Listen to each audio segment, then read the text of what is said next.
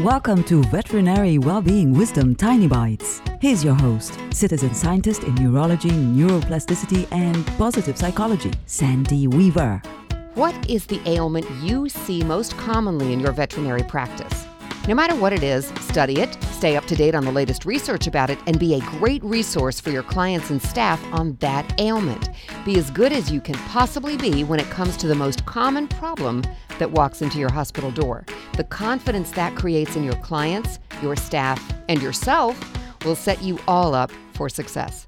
For tools to create even more success in your life, visit centerforworkplacehappiness.com. Want more tiny bites of veterinary well-being wisdom? Subscribe to the podcast and share it with your friends. And there's lots more at centerforworkplacehappiness.com.